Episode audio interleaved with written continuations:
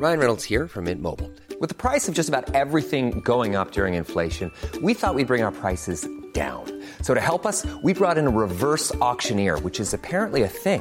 Mint Mobile unlimited premium wireless. Ready to get 30, 30, bit to get 30, bit to get 20, 20, 20, bit to get 20, 20, bit to get 15, 15, 15, 15 just 15 bucks a month. So, Give it a try at mintmobile.com slash switch. $45 upfront for three months plus taxes and fees. Promo for new customers for limited time. Unlimited more than 40 gigabytes per month. Slows. Full terms at mintmobile.com. Hey there, it's Michelle Norris. I'm host of a podcast called Your Mama's Kitchen. When I travel, I'm usually looking for a way to find a taste of home when I'm not at home. And one of the things I love to do when I am at home is entertain. And Airbnb allows me to do that. When I was in California recently, I rented a house that had a great kitchen. And when we were sitting around the table, we we're all thinking, we're in someone else's house. Someone could be in all of our homes as well. If you have a home, but you're not always at home, you have an Airbnb. Your home might be worth more than you think. Find out how much at airbnb.com/slash host. Welcome to the Runners World podcast with me, Rick Pearson. Me, Ben Hobson. And me, Jane McGuire. Today we're looking at eight of the biggest running myths. And we're going to try and uh, try and bust them for you right here on the podcast. It's what we do. We're just we're Yeah, just the team's back together. We're here to bust myths. just myth busting. Absolute myth busters, the bunch of us. Need to get that on a Twitter pro- profile, don't we? Myth running Yeah. mythbuster. Oh, I mean, we've done one podcast on it, so I mean, I'm not sure True. if I our know you don't want to kind of overstate our sort of Our- our credentials in this area. Yeah. A bit, I feel, I feel like if we go down this road, then we kind of like you drift into the territory of like that guy who just tracks down every single person that's ever cheated in a race. Oh, yeah. and like Yeah. public, publicly shames them. Um, you get into that sphere of running, but no, we're going down the other route, which is trying to help people who perhaps have been told one thing and Exactly. it's not true. Exactly. Yeah. Exactly. Yeah. Yeah. Try and sort of clear up a few things. Look, I'll, I'll start and then we can go through um, individually what these are. But number one is the idea that heel striking is for the slow and unskilled, and I think that's something that's come out of probably Born to Run, the, and there's been a bit of a legacy of oh you're oh you're heel striker. Oh, I'm sorry, you know. I So- think- yeah. sorry to hear that. I Um, also think that that's part of like shoe technology. I'm gonna I'm gonna put some blame onto the period of life when pronation was considered the devil's work Yes. and that sort of stuff. So there's you know it's twofold there. Yeah, I think that I think that's true. It's um and yeah, there was there was a a little study that kind of proved this wrong. It was 2018 World Champ, so full of elite runners, to um, marathon runners in the men's and women's marathon. And in the men's, they found that 67% of uh, the men landed on the heels, 21% on the forefoot, uh, on the midfoot, sorry, and only um, 3% on uh, uh, their forefoot. Um, and pretty similar in with the women's race as well. So kind of like we're talking about elite runners here. Um, the majority of them heel strike, and only about three or two percent in either race actually forefoot strike. So it's not necessarily something that is an elite quality. Maybe it's actually the opposite. Yeah, I mean it's because it, I think that heel striking has always been placed in sort of this almost cartoonish element of like Yes, yeah, yeah. you're you're driving your leg a straight rigid leg into the ground as hard as you possibly can with with your heel first and and it immediately shatter every single bone in your body. Yeah.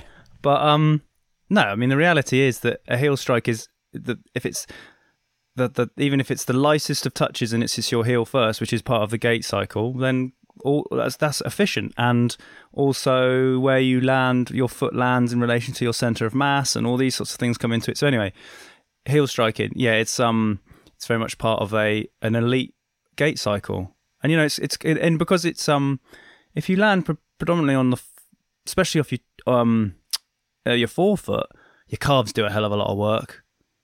So you know, there's a, there's a lot to be said for the for the heel touching down at the least. heel, the heel touch. Maybe we should be calling it heel touch rather than Heel heel, strike. touch. 'cause Yeah. heel Yeah, the strike strike- sounds So yeah, Stri- Strike's got a, a lot of, a lot of power to it, hasn't it? yeah, and it sounds Um, destructive, doesn't it? Whereas a, a kind of Like a missile strike. yeah, Yeah, yeah. I think it's controversial, but I, I don't think people should worry too much about stuff like this. Do you know No, what I I- mean? Like when 100%. when you start running, and I think we've probably written this, so sorry to Andy and everyone I'm going to slag off at the magazine. but we always say, oh, go and get your gait checked. Does it really matter? Oh, that's Yeah. Do you that's- mean that's- unless that's you've bold. got like a mental gait or you're like running in a really bizarre way that's going to injure your body, chances are you're probably not going to be running very far because you'd get injured. So if you've been running for like 30 years, why are you worrying about your heel? Yeah, yeah that's no, true. Why are you worrying think- about whether you pronate a little bit? Just run. Is that I bad? think Is that that- bad advice? No, no, No, no. I'm- but I'm you with you, kind Jane. of, Yeah. uh, but you answer. I think you kind of caveated your own reasoning, but you said that if you've been running for a long time and you're going okay, then there's not need to worry. I think that's Yeah. true. If you're brand new to running, there's nothing worth. There's nothing wrong with having your gait analysed because someone might pick up that actually you you might need to just you know. I mean, You if might I use a started play- special shoe. if I started playing tennis tomorrow and just went out and started trying to, you know, do tennis as well as I possibly could, I would go and get lessons. So I kind of like, you know, uh, it, you know, running lessons. Yeah, that's a kind fair of point. kind of do exist. Go to a you know track and train with people, and they'll teach you how to sort of like train and run. And I think that running efficiently is part of a running lesson. So I would kind of like meet you in the middle and say Yeah, that. Yeah, I think running's a skill, but Yeah. I think the one thing I say, if anyone's new to running, I do think there's something to be said for getting out there and running rather than like things like uh, gait cycles and stuff, which can be really useful in the long run. They are they are one more thing you've got to do before you start running. Do you know I mean? Whereas actually, if you're a bit like you've got a pair of shoes, why don't you go out there and see how you feel, and then look, look maybe we can go and talk about the, the gait cycle and, and into the specifics of stuff slightly later down the road. Yeah, but it's also like I can't remember his name. He won. He's won everything. He's super fast. This is a really boring point because I can't remember his name. But he dramatically overpronates.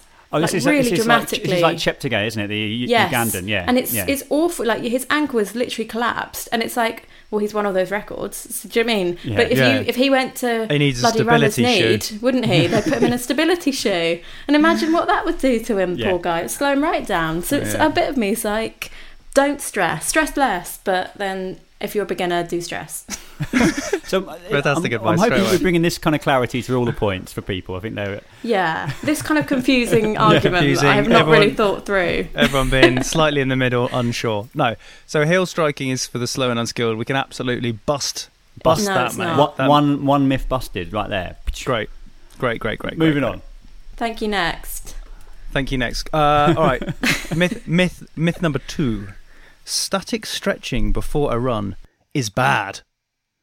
Uh, new research suggests that both static and dynamic stretching pre-run can decrease perception of effort and increase performance compared with no stretching at all. Um, both static and dynamic stretching were uh, investigated in the study, published in the Journal of Environmental Research and Public Health. Great journal. The researchers wanted to find out what effect these had on running economy and perceived exertion in recreational runners. Yeah, I think like dynamic stretching, like that doesn't get the same bad press as static stretching, does it? Before a run, and you see most people doing their sort of like leg kicks and all that kind of stuff. And in fairness, in the study, like dynamic stretching was shown to work as well. So I think if you're at all dubious about it, uh, between the two of them, dynamic stretching would be the one to stick with. But it's interesting that actually static stretching, which you know a lot of people, I think you would running coaches or people involved with running would be like, oh, don't don't be don't be static stretching before you run. That you're you're going to like make things worse. Actually, perhaps that isn't that isn't actually really true. So I think it's personal too, isn't it? Like we've all heard me bang on about my sciatic nerve enough, haven't we, to never hear about that again. But like I know that if that's really bad, which it is every now and again, I have to kind of do stuff before I run. But if it's not bad, I'll just get up, walk the dog, and then go for a run. And my one of the top 10 least favorite things in the world about running is that when you go to a race and they make you do that warm up, like literally warm like a up, yeah. crowd-driven drop musical. me out. I have to go and stand on the side because it makes me want to be sick. So like that, you know what I mean? Is like I don't think there's a right or wrong. And like if you do that kind of pre-race warm up before every run, I have so much respect for you. But that's bonkers. Like, do you know what I mean? There's not. I don't think it's. I uh, don't- it's a time thing. I dy- I do a dynamic little stretchy routine before I head out, but it's it, it it's minutes of just like thinking about the muscles that I'm going to be using. Yeah, I can make, imagine you doing that, Ben. Though that's very you, isn't it? It's, it's to do because I'm it's old, Jane. It's just age. No, it's because you're like very. I like. like You'll think about what muscles you're going to use. well, uh, the I thing about like the muscles that very I'll try and use is probably. I the feel like best thing. Rick's just padding around his house barefoot 24 7, so he's already warmed up. Oh, that's true. But I, I got into this. Um, I'll, I'll put a link in the show notes. But there's the, the Ethiopian warm up, which is Oh, is Yeah. a really Rick, big Rick's had me doing this. He's, had, they're he's like- had me doing this. They're a group, and they're always in a, they're in a line, and they and they they mir- they they're kind of copying each other all in a line. There's, there's like maybe ten or fifteen runners uh, doing a variety of incredible dynamic stretches, and it looks absolutely amazing. Um, so I'll put a link to that because that's if you're going to warm up, that's that's the way to do it in style. It was sure. good. We did it in the basement at work. We actually, me and Rick, did a bit of it. Bit, did, did a bit of this, That's cute. and it was. Can uh, that be in the? Can that be in the? Can we film too, that next little- time? A little video. Yeah, we'll, Yeah, we'll yeah, try sure. get that one in there. We'll that's- try it Surrounded by all the bikes in the lockers. yeah, exactly. so that um, yeah, that that that's my sort of definitely that's my sort of warm up. I like a, I like a sort of move. If I'm sweating a little bit before I start running, that's That's that's good. That's Yeah. the kind of warm up I like. I agree. Yeah. Right, Right. Jane, hit, Okay, hit, hit us myth free. yours. Yeah. Runners should lift light weights and do lots of reps. This is controversial. I already know. I already know this is a controversial one. Um, the science says that runners should actually lift heavy and go for somewhere between six and ten reps. And even just doing this once a week has been shown to build to build enough kind of strength and then maintain it. I've, I mean, I've gone through it all, haven't I? I've, I've been, a, I, I don't love the gym, so I feel like this is one where I am immediately want to unsubscribe from that science. but I do like the idea of doing like ten squats with a heavy weight once a week, and that be enough. But I feel like I've I've twisted that fact to make it work for me, and that's not what the science probably says. But I kind I don't know. I think there are two schools of thoughts, aren't there? There there's the people that I don't know do CrossFit and then run a three hour marathon and that's amazing for them. Hmm. And then there are runners who hate the gym and maybe somewhere in the middle is the, the best kind of person. I don't know. Yeah, I think it gets into that kind of argument between like what's best practice um, and is best practice actually something that's practical for people. So is lifting heavy weights really heavy? Like six to ten reps actually is pretty heavy, and you you need some fairly heavy weights at home or in the gym uh, Mm. to do it. Is prescribing that to people actually helpful, or we'd we be better off saying any strength training is better than none? Yeah. and you and yes, maybe lifting heavy is ideal, And but yeah. you know, maybe this is one for the joy plan. Do what makes you happy. if you go, if you love going to the gym, go to the gym, enjoy it. But if you're like me and you avoid the gym like the plague, then just do some Pilates or do something that is kind of strengthening muscles. So you're not just running. I guess that's the, the, the myth thing here, isn't it? You should do something other than just run all the time.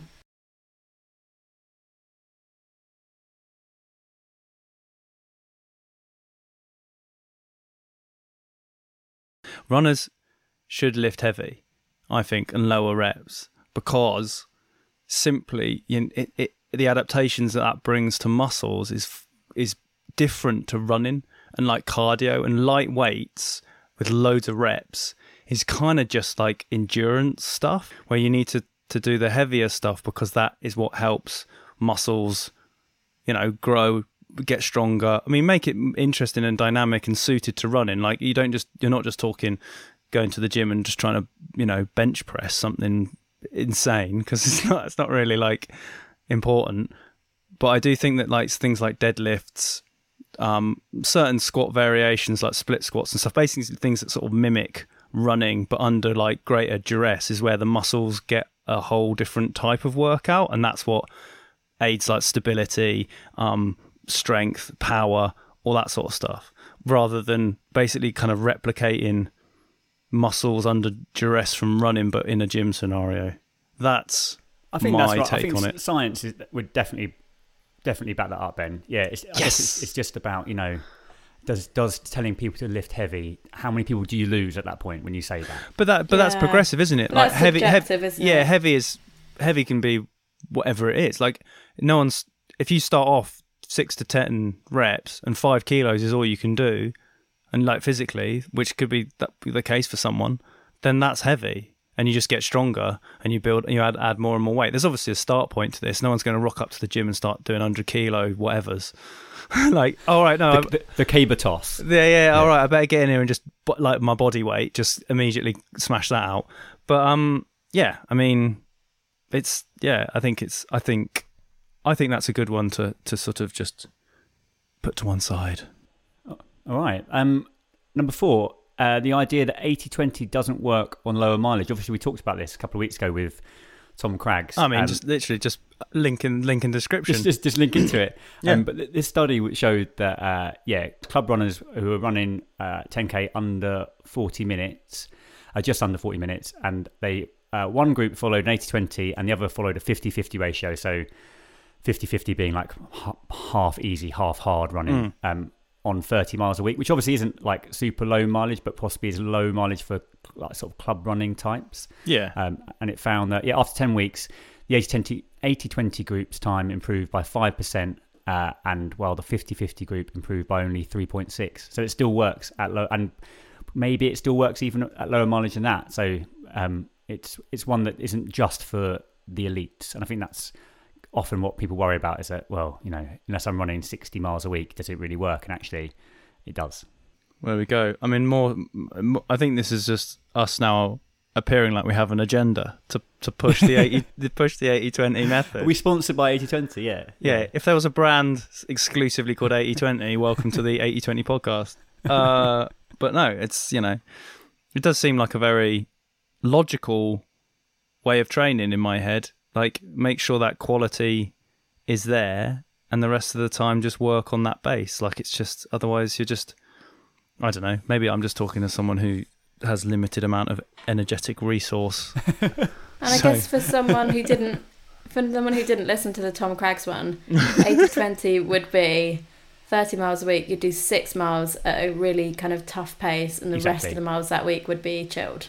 Exactly. That's what yeah. we're talking about, yeah. isn't So it? it's like that kind of. It's very similar to sort of polarized training. So like, yeah, eighty percent really easy, twenty percent really quite hard, and nothing or very little in the mid in the mid zone. Yeah. Um, so yeah, it's uh, and it's, it's looked at as being a very sustainable way of training as well. Because I think very slow running is less likely to get you injured or knackered than that kind of steady state or even like tempo-y running that is quite, yeah, can be quite hard work on the body. Yeah. All right. Okay. Uh, the much celebrated negative split is the best way to run every distance, every race. Negative split is the best way to do it. Uh, negative split is obviously, for anyone who knows, if you take whatever distance it is and divide it by half, you run the second half faster than the first half, which is harder. which is harder. um, there's another pacing strategy that may lead to a better result, and it's called the controlled fade. Um, this doesn't mean setting off at a ridiculous pace and then hang on for dear life, but ex- uh, but expecting some tail off in the second half. It might be a tactic worth trying at your next park run. Just sort of you know set off knowing that it's going to be hard, and then just adjust for a little drop off in pace towards the end. One study found that completing the first mile. 1.62 kilometers of a 5k race between 3 to 6% faster than the average race pace yielded the best results right so there's there's something. And then when when it comes to the marathon um there are obviously more severe consequences for not setting off at race pace. Um oh wait. When it comes yeah yeah yeah. Um another study found that running the first 5k segment uh, 10% faster than race pace adds about 37 minutes to the average finish time, while starting 10% slower adds about 29 minutes. And most PBs came from running the first 5k at goal race pace. It's quite. A, it's quite a lot to unpack there, isn't there? Like, I like- mean, I, Yeah. I was, re- I mean, I was reading that, and because that's quite a lot to. Uh, it's But quite the, a lot. The, the 5k one is interesting though because this negative split thing it gets held up, doesn't it, as like the holy grail, and it's like that's what everyone should be doing. I think that with a negative split, unless you are like um, an elite runner or you absolutely nail it, like you say, that there's a chance that actually what you've done is run slightly, um, slightly slower than you could have done in overall in the first half because. it- Actually, I reckon most people run their best marathon time, or certainly 5k time, when when they when they probably go through halfway just a little bit quicker and then they hang on because in some ways then that's uh, that's a very honest way to run because you're you you then can't quite get the pace you're trying to do. So you kind of Mm. know that you've given it everything within reason. Whereas with a negative split, maybe you just went off a little too slowly in the first half and allowed that negative split to happen, but it wasn't actually your best performance as a result. Yeah. You know what I mean? Yeah, yeah. What do you think, Jane? I mean, guys, I don't want to brag. I've run two negative split marathons, Oh, so well, we all know what Rick thinks. I mean, we all know what you think of that, Rick. Thanks for you know shitting on my performance. Maybe- there. maybe you uh, nailed it no, then. I don't know. Do you know what? I'm on. I'm. I think because I I've always had a problem. Well, I've had a problem where I go off too quick, and I think a lot of runners probably do. And if you, I think for me. Obviously, I'm not an elite runner or even a club runner or any any sort of quick runner at all, am I? But for me, it was just a way of controlling that in the first half and controlling that and then thinking right now I can pick it up but I do think if we're talking fast running I completely get I also wonder if it's like um not to be sexist but I know that men are probably better going out too quick and then holding on whereas I I don't know if men are good at slowing down. I think there's a lot of ego isn't there? Yes, you have to true. you Yeah, yeah. have to let people go. And that's the worst part of trying to with the negative split thing. I remember lewis saying to me before lewis who was my coach at the time saying you've just got to let people go and trust that you'll overtake them in the second half. You really feel like you're almost holding yourself back and it's a lot of ego there. But then equally who knows? Maybe i'll do another marathon and just bomb off the line and see what happens to compare. But I think my problem was I would bomb off the line, run way too quick, and then not be able to hold on and end up walking bits and mentally giving up and just having a horrible time. So I guess there's there's a place for it. I think that that's. I think that the, the the controlled fade, the hardest bit of that is the mental bit, the feeding. Because because as you say, Jane, when you're talking about the controlled negative split, you kind of it, it gives you a semblance of like, um, you know how you're going to go at the beginning, and you know when to turn, up, you know, and you've got this managed effort. Whereas a controlled fade sounds slightly more liable to sort of just Destructing. destructing, yeah, and like that Yeah. feeling of it's, there's nothing worse than feeling getting towards the end of a race and feeling like the performance is dropping, which is normal, Yeah. but you kind of, you know what I mean? Like it's it's quite demoralizing when you get that sort of. I suppose if you work around a strategy based on a control fade, then your efforts will be different, and you you get familiar with what feels like okay, an okay decrease versus a sort Yeah. of oh Plummet. a, a plummet. Yeah, exactly, a drop off a cliff sort of stuff. But um, yeah, I think there is a slight sort of like a mental challenge of getting over, or a psychological challenge to get over the idea of going slower and it the pace dropping off a bit, but that being okay, and you'll still get there in the end. Yeah, and it's interesting that, that it seems to be a tactic that works probably best over 5k, maybe 10k, whereas the marathon stuff around trying to get that first five kilometers roughly around your kind of average race Yeah. pace goal. That's hard That's as well because the race is always so busy at the start. Mm-hmm. Like then it's the stress of that. Like I've got, a, I don't know. Anyway, I like it though. I, you know, it's. I think that the the negative split is definitely not the best for everyone.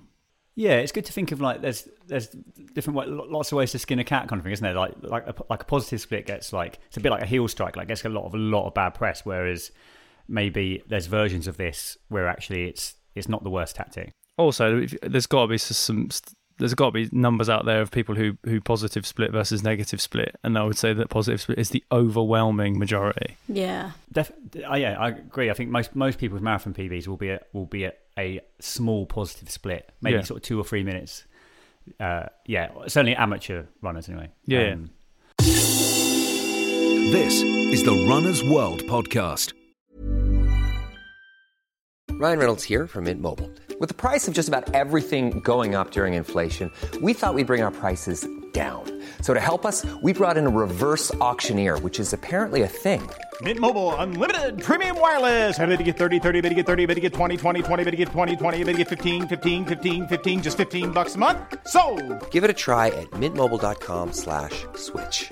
$45 upfront for three months plus taxes and fees. Promo rate for new customers for limited time. Unlimited more than 40 gigabytes per month. Slows. Full terms at mintmobile.com. Hold up. What was that? Boring. No flavor. That was as bad as those leftovers you ate all week. Keke Palmer here, and it's time to say hello to something fresh and guilt-free. Hello Fresh. Jazz up dinner with pecan-crusted chicken or garlic butter shrimp scampi. Now that's music to my mouth. Hello Fresh. Let's get this dinner party started. Discover all the delicious possibilities at hellofresh.com. Life is full of what ifs. Some awesome, like what if AI could fold your laundry? And some, well, less awesome, like what if you have unexpected medical costs? United Healthcare can help get you covered with Health Protector Guard fixed indemnity insurance plans. They supplement your primary plan to help you manage out of pocket costs. No deductibles, no enrollment periods, and especially no more what ifs. Visit uh1.com to find the Health Protector Guard plan for you. Um, right, who's next? Is it uh, Jane? me. You're talking about It's me. right. Right, next Blisters. Here we go. Compeed. Compeed is the best way to treat a blister. I mean, I don't like talking about feet, so I'm, I'm really gutted I've got this one. Um, but we included a long article. If you do like talking and It's reading about long, feet, there's a it's long very long. article. if you're on the- really into feet, yeah. if you're really into feet, you do you. And there's a long article on the history of the blister, which sounds fascinating. And the It's good. writer spoke with two people who help out at mile 55 of the Western States 100. And they are foot care experts, John Vonhof and Tonya Olsen. Big respect for you both. Um, their weapon of choice is tape, ideally a woven product like K tape, and they avoid Compeed. And I've, I, do you know what? I have heard this before. I think you, the Compeed, from my very basic knowledge of just using them, is put on top of the blister and it's designed to stay there until the blister or the skin underneath is healed and not be painful. But obviously, that's great if you're just like flip flopping around in a Birkenstock. But if you're putting pressure on that being inside a shoe, I've always thought that a Compeed is then rubbing almost rubbing the skin more. So I can I can get on board with this, and I have I have used tape before, and I think it works better. But then I don't know. I I, I think I- you're right, Jane. I, remember talking with um, is it remember Mark Thornbury, who is Yeah. a great Yes. ultra runner, nice bloke. Um, and he was good enough to help me out when, when I did an um, ultra marathon. One of the first things he said was, "Oh, what you can do about blisters?" And I was like, "Oh, I've got some Compeed." And he's like, "No, no." He, he advised Leukotape, which is basically the same, like very similar to, to K tape. Um, Right. And I used it after about 15 miles, and it was brilliant. It was it Yeah. absolutely just sorted it out, and it was like. Yeah, I would, I would, and it's so inexpensive as well. We're not talking about sort of a huge investment here. It's like about seven quid to go and buy some Leukotape, and it lasts for about. Well, I only bought one roll, and it was about five years ago. So it's like, it's worth experimenting with. I think. I also think go. it's worth because I had blisters. I remember having blisters really badly in the first marathon, and just it was just vile, absolutely vile. And I just think I was probably running in the wrong shoes and the wrong socks. I think if you are getting blisters, low, not an, if you're not an ultra marathon runner because you're insane and you don't care about your feet. If you're a beginner and you're getting loads and loads of blisters, probably look at why because it's not normal, is it, to be plagued with blisters for months and months and months on end. No. So no, no. you should probably you have a that- look. Do you think that your feet got tougher though? I, think I do think that, so. that when- That's true, maybe. I But- touch wood have absolutely never been uh, blisters have never been a problem. Only like testing Right. random shoes that don't fit my feet properly. That's the only time. One thing that comes up is that there are some surprising things that, like, so if you're dehydrated, you're much more likely to get a blister. So you can do Wow. certain Okay. things like staying hydrated can make you less blister prone. Is it? Uh, is it me or is it Ben? I can't remember. It's you, mate. Go ahead. Super shoes only make a difference if you're super quick. Um, and it's, it's probably quite easy to think that, isn't it? Because they were made for the I sub think two that. marathon. Um, but there's some research that suggests actually the bigger gains are if you're um, if you're not as quick. Because well, p- partly I think it's I'm not very good at maths, and there's a little bit more maths to this than this. But essentially, if you're getting a four percent improvement on a four-hour time, that's obviously more minutes than if you're if you're going to run two and a half hours, So- and and it still seems to hold. So it's not like people like like amateur runners who are running four hours, five hours are still getting that kind of improvement. Um, and it maybe feels a bit counterintuitive because you'd imagine like, like the kind of gait cycle that these were created for was extremely different to for, for you know if you're running really quickly or you're running uh, you know more towards the back of the pack. Hmm. But it, it's it makes the shoes much more applicable for people, doesn't it? Because it could seem like oh look these are these are like oh, these only work if you're running five minute miles, but it doesn't seem to be the case. Do you do you disagree, Ben? Uh, I mean, it's hard to disagree. I guess it's always tricky to know the sample in Boulder, Colorado Boulder. Uh, everyone loves running over there, so it's kind of I don't know. Uh, I d- yeah, I don't know if it's kind of perhaps I, I I just don't want to quite buy into all the marketing around those shoes, basically, because um, they are obviously phenomenal and they do a lot of stuff, but it adds a whole world of like issues for me in terms of like cost of running. I don't know. I, I, I just find it hard to sort of uh, also really believe that the four percent performance difference that the shoes are sort of given uh, can be across the board for everyone. I just don't. I just don't think that that's going to be the case. So I can kind of like see where the science comes from and take like obviously they're going to improve a, a, lot of people's running and they'll make a huge difference to those who are chasing PBs and uh, you know if they train super hard then why not have that extra element that might well be the thing that seals the deal for them. I just find it hard to sort of like quantify that um, every single shoe with that carbon plate in it, that carbon plate behaves in the same way for every single person. And, you know, I'm a bigger guy, so the amount of compression that I put through the foam and through the shoe is the same as someone who's 20 kilos lighter than me. And da da da da, da and all these things. Like, I just, I, I, um, I can see both sides here. I can see that, and I think if you're a run walker or you're a complete beginner, spending three hundred pounds on a running coach would be such a better thing to do than spending £300 on a pair of shoes. I 100% agree with that. But I also think there's a psychological thing about putting these super shoes on. Like, I think just having, and that's why I always say to people, like, buy, buy kit that you really feel great in and wear that for a marathon. Sure, you might have a comfier pair of shorts, but if you feel great, that will come that will affect how you perform won't it? So I think if you're going out there and you're buying these Vaporflys or you're buying these shoes and you think god these look cool and the the guys at the front of the race are wearing these there is something in that. But i think i agree i, I don't know. I do think like i think people have messaged me saying i'm doing my first marathon. I'm going for you know sub five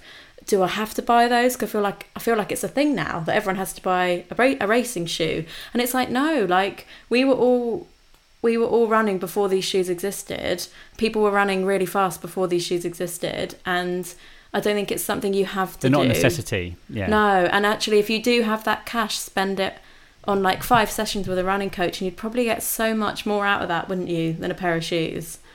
Definitely, definitely. I've probably benefited so much more training with a coach.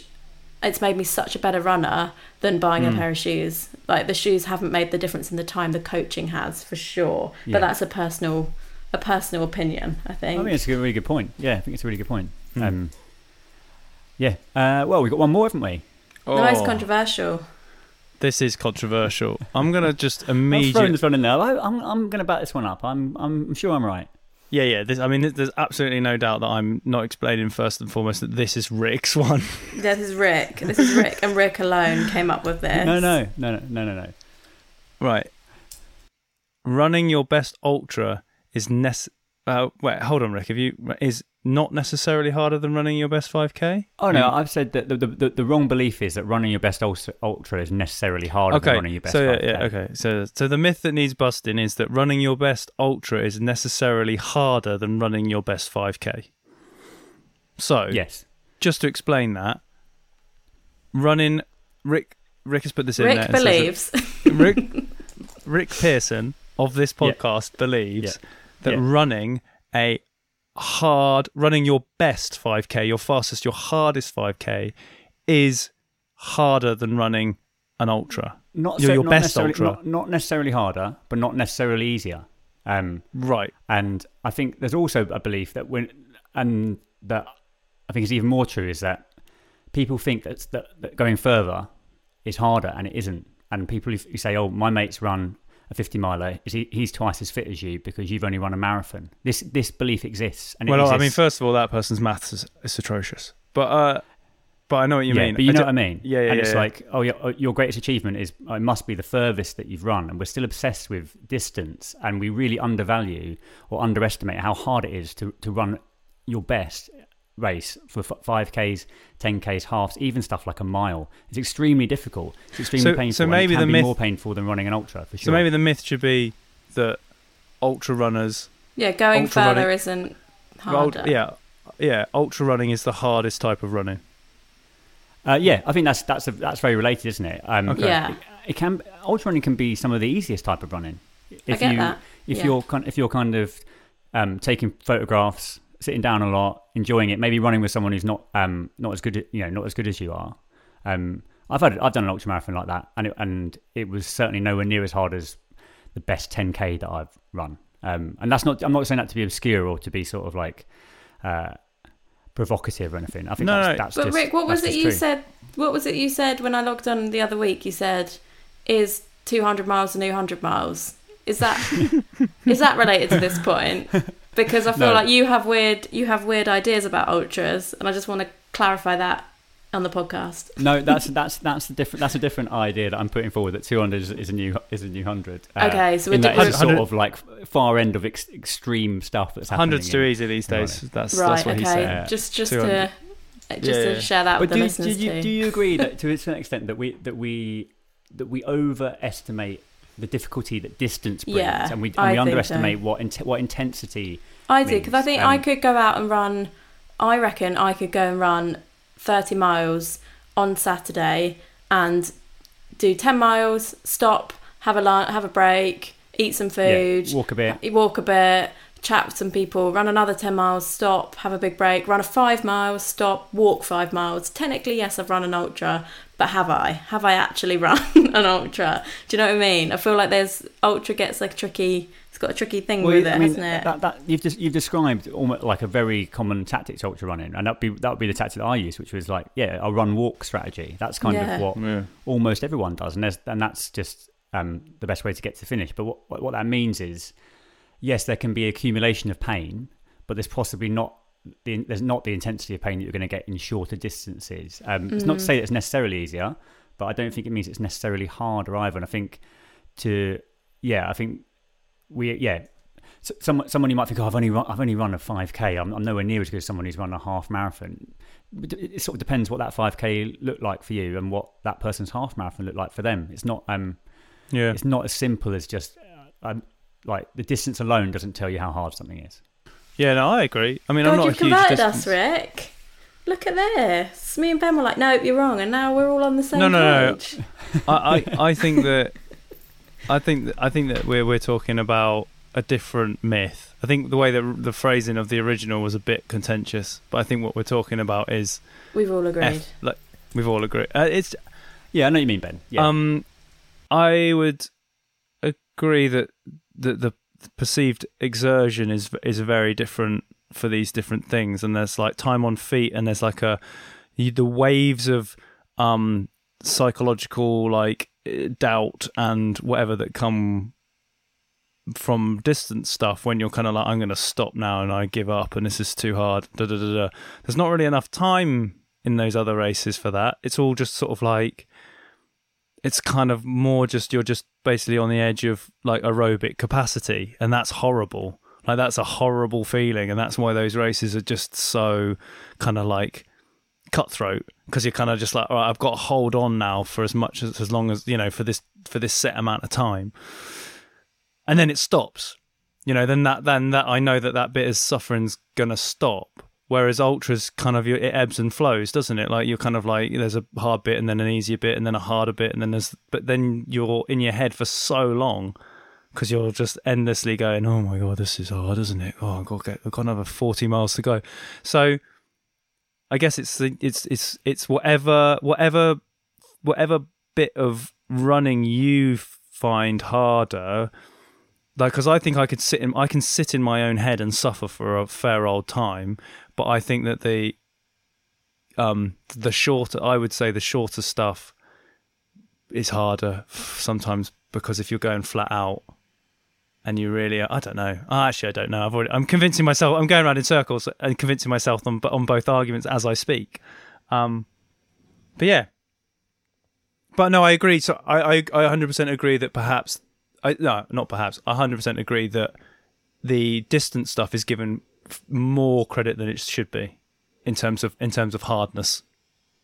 It's funny that you because I know like one of the arguments against it would be like, "Ooh, look, you only say say you're running your best 5k and say that for you means it's 25 minutes, and you'd be like, you know, after 10 minutes, you've only got to hang on for 15 minutes. You'd be surprised how little consolation that is when you're running your best 5k. The idea of having to run 15 minutes isn't that's not great. Like the idea of having to run for another 3 or 4 minutes when you're running flat out 5k is actually seems insurmountable. So That's true. Yeah. these kind of distances get stretched when you're really trying and it isn't Yeah. like oh, I've only got one 1 kilometer left, Oh. I'll be oh. all right. That- if that's you've ever really done true. anything, if you've ever done anything on a track, 400 meters Yeah. changes Yeah, every yeah. lap. Like there, that's not the same distance every time you go around a track. Gosh, guys, we've just busted some myths. Oh, there's some myth busting went on there. or made some worse. I'm not sure. amazing amount of myth busting, and it's funny, isn't it? Because even as a free, we don't we don't really agree on everything, and I think that's maybe that's just running, isn't it? And your own kind of experience and stuff. yeah, we're like- three very different runners, That's true. Yeah, true, and Yeah, yeah. true. 200 miles isn't the new 100 miles. But if you if you agree with Rick, let us know because there must be people out Yeah, there, I'm- Rick. There must be people like you. I'm not saying you're a lone wolf. Right. So that's I think this is this is it. So podcast at runnersworld.co.uk. What you thought about these myths? What other myths we should visit in perhaps myth busting version two? Part two. Yeah, exactly, because it's going to happen. Yeah, what do you want Um, us to talk about next? Please, please, no more blister chat. But what you know, No, no Maybe nothing that's what like the people that. want. Any, any other myths out there, running myths that you want busting, just send them our way as that's what we do best. Um, but yeah, I think that was good. All right. Well, that brings us to the end of this week's Runners World podcast. Thanks very much for listening, and thanks to very special guests Jane and Ben as well for coming on. Much appreciated. Oh, thank you. For, thanks so much. you for are having me. welcome. Uh, you can subscribe to all sorts of Runners World things on the internet, uh, be it the magazine or a newsletter, or just come to the website runnersworld.com slash UK to get some running information. Uh, all the social channels at Runners World UK. And you can listen to the Runners World podcast on Acast, iTunes, all of the best podcast apps out there. Search Runners World UK and do click subscribe. And thanks for listening, and we'll see you again next week. Small details are big surfaces. Tight corners are odd shapes. Flat, rounded, textured, or tall. Whatever your next project, there's a spray paint pattern that's just right. Because Rust new Custom Spray 5 in 1 gives you control with five different spray patterns. So you can tackle nooks, crannies, edges, and curves without worrying about drips, runs, uneven coverage, or anything else. Custom Spray 5 in 1. Only from Rust Ever catch yourself eating the same flavorless dinner three days in a row? Dreaming of something better? Well, HelloFresh is your guilt free dream come true, baby. It's me, Keke Palmer. Let's wake up those taste buds with hot, juicy pecan crusted chicken or garlic butter shrimp scampi. Mm. Hello Fresh. Stop dreaming of all the delicious possibilities and dig in at HelloFresh.com. Let's get this dinner party started. Hey, it's Paige DeSorbo from Giggly Squad. High quality fashion without the price tag. Say hello to Quince. I'm snagging high-end essentials like cozy cashmere sweaters, sleek leather jackets, fine jewelry, and so much more. With Quince being 50 to 80% less than similar brands. And they partner with factories that prioritize safe, ethical, and responsible manufacturing. I love that. Luxury quality within reach. Go to quince.com slash style to get free shipping and 365 day returns on your next order. Quince.com slash style. Mom deserves the best, and there's no better place to shop for Mother's Day than Whole Foods Market. They're your destination for unbeatable savings, from premium gifts to show-stopping flowers and irresistible desserts. Start by saving 33% with Prime on all body care and candles. Then get a 15-stem bunch of tulips for just $9.99 each with Prime. Round out Mom's menu with festive rosé, irresistible berry chantilly cake, and more special treats. Come celebrate Mother's Day at Whole Foods Market.